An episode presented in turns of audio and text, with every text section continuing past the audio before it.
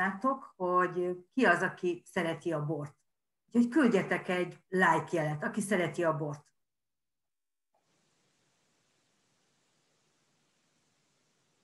Nagyon jó. Oké. Okay. És akkor most, oké, okay. jó. jó. Jó néhányan, ahogy így látom, jó néhányan. És ki az, aki vett már részt borkóstolón, akkor az pedig tapsal jelezze.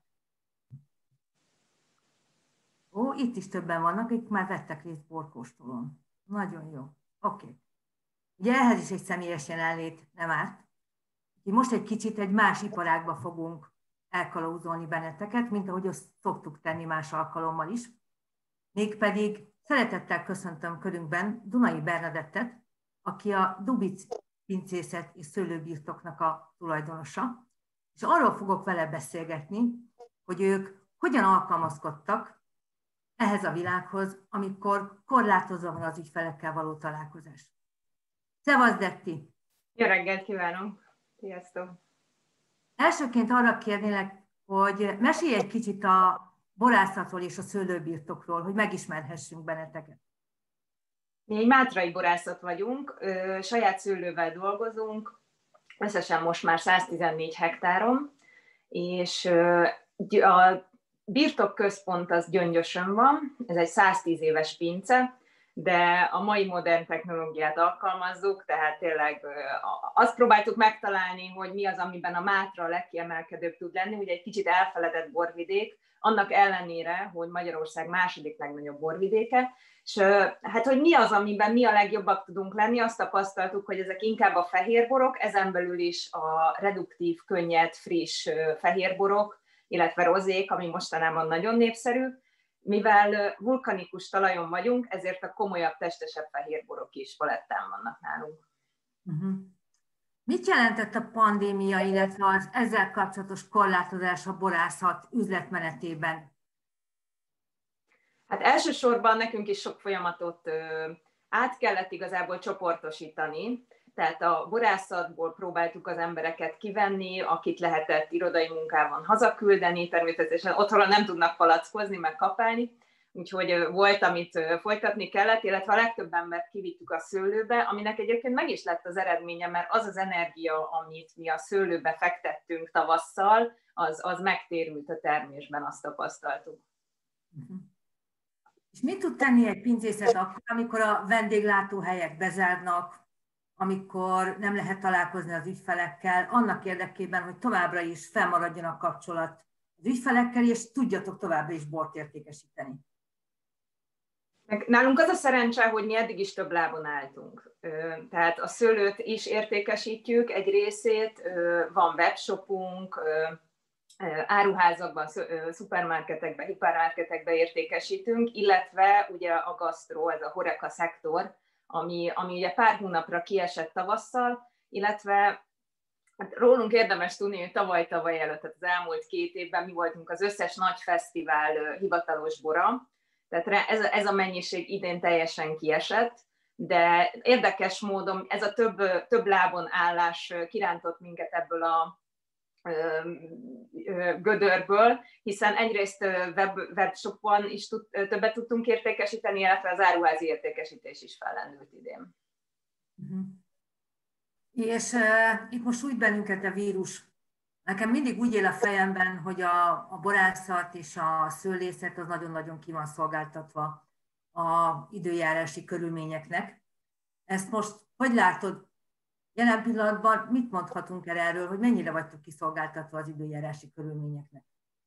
Igen, ez érdekes, hogy jön egy ilyen pandémia, és mindenki megijed, mi eddig is ebben éltünk. Tehát, hogy mi mindig egy kicsit azért labilis talajon állunk, milyen lesz a termés. Ez egyrésztről igaz, tehát nem tudhatjuk, hogy milyen időjárás jön, jégverés, akármi. Másrésztről azért a 21. században ennek megfelelően termeljük a szőlőt és készítjük a bort, tehát rendelkezésre áll a tudás, a technológia, és hogyha sikerül időben permeteznünk, megvédeni a szőlőt, egyéb dolgokkal védekezni, akkor azért 80%-ban biztosítható a jó szőlő alapanyag minden évben. Tehát ezt kevesen tudják, hogy ki vagyunk szolgáltatva, de azért, azért, azért nem annyira. Tehát, hogy persze lehet hagyni a szőlőt, és akkor teremjen, és történik, ami történik, de ezt egy modern gazdaságban nem engedhetjük meg, és nem is engedjük meg.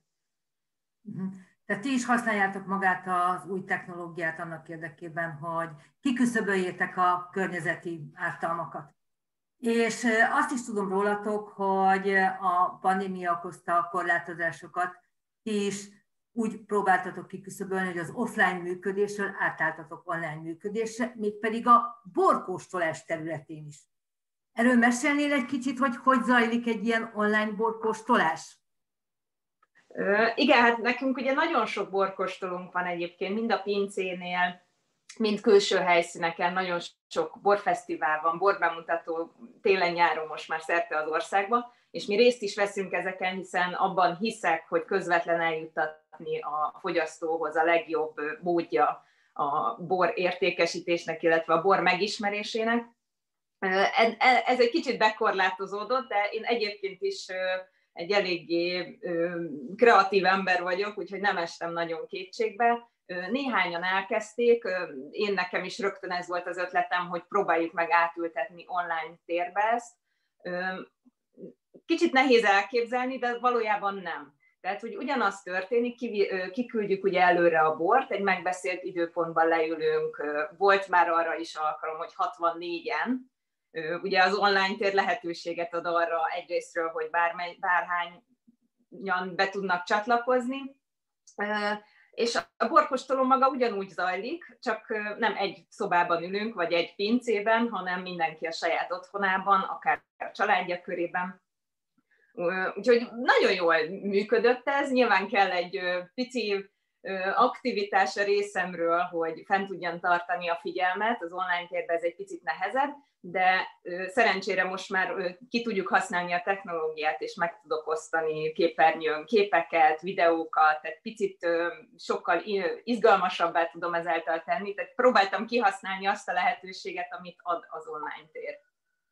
És ezzel, ezzel színesíteni a, a borkostolókat. Illetve most hát e-, ehhez idő kellett, mert be kellett szerezni a pici palackokat, meg a pici dobozt, most fogjuk decemberbe kijönni egy kifejezetten egy mini borkostoló csomaggal, mert eddig ugye egész palackokat tudtunk csak küldeni, úgyhogy most már lesz, lesz mini csomag, ami egy vagy két főnek is tökéletesen alkalmas, és egy picit intenzívebben rárunk erre. Nem szeretném, tehát hogyha vége lesz a, a világjárványnak, akkor sem szeretném ezt elengedni, ami, amiről mindig is beszélünk, hogy ezek új, új lehetőségek, és, és élni kell ezekkel, színesíti a világot. Amellett, hogy ti online borkostolót tartotok, kitaláltál még egy dolgot, mégpedig a bor társas játékot. És ezt hogyan képzeljük el? Igen, ez egy jótékonysági rendezvényre készült még március végén, április elején.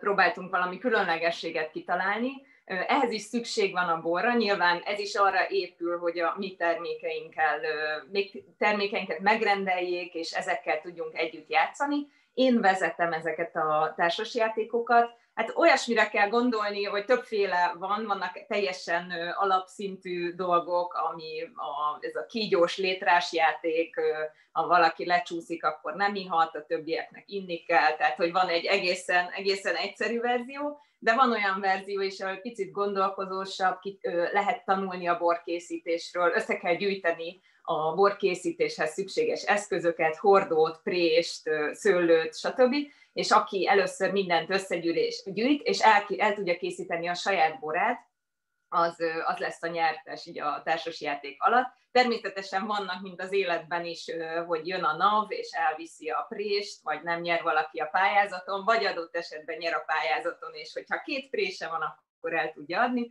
Tehát érdekes, érdekes, vicces játék tud ez is lenni.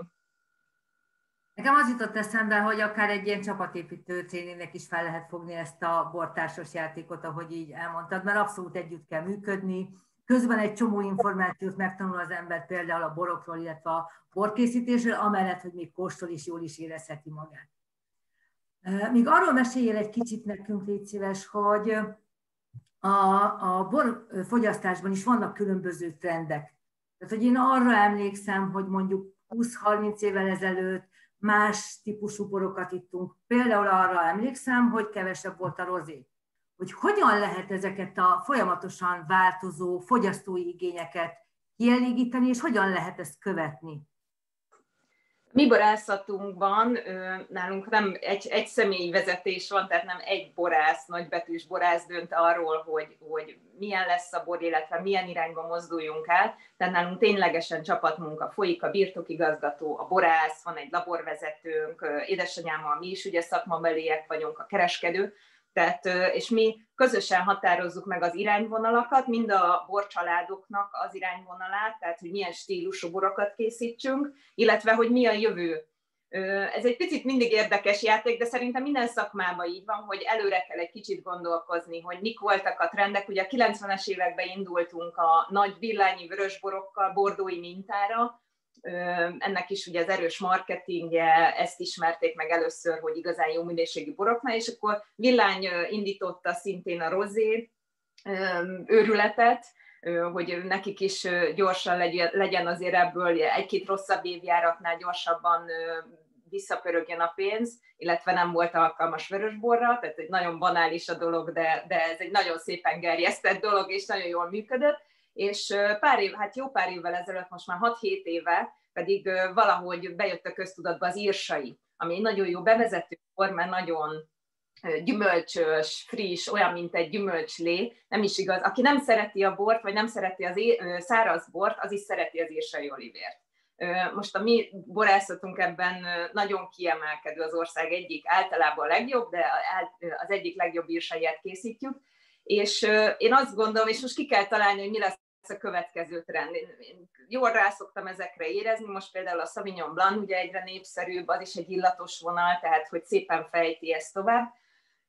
És hát nagyon sok teszten indulunk versenyen, pont azért, hogy egyrészt mérjük a mi borainkat, másrészt meg lássuk, hogy hogyan illeszkedik a trendbe a, a mi borunk. Én nagyon felszoktam vásárolni a piacról más versenytársak borait, mi ezeket közösen kóstoljuk, tehát nagyon vicces, így a barátaim, ismerőseim mondták, hogy milyen borzasztó állásom van, hogy én folyamatosan borokat kell kóstolnom, de hogy ez tényleg muszáj, hogy, hogy, hogy benne legyek, ismerjem a piacot, és hát ezáltal tudom a legjobban megismerni. Értem. Hát ez e, számunkra is nagyon fontos, hogy a ügyféligényeket azt megfelelően tudjuk kielégíteni, illetve megfelelő válaszokat tudjunk erre adni. Úgyhogy mi nagyon szépen köszönjük neked, hogy megosztottad velünk ezeket a gondolatokat, és azt gondolom, hogy többen is kedvet kaptunk ahhoz, hogy a ti boraitokat megkóstoljuk, akár egy olyan online borkóstolón, akár pedig úgy, hogy megveszünk az üzletbe. Úgyhogy köszönjük szépen, és további sok sikert kívánunk neked. Köszönöm szépen!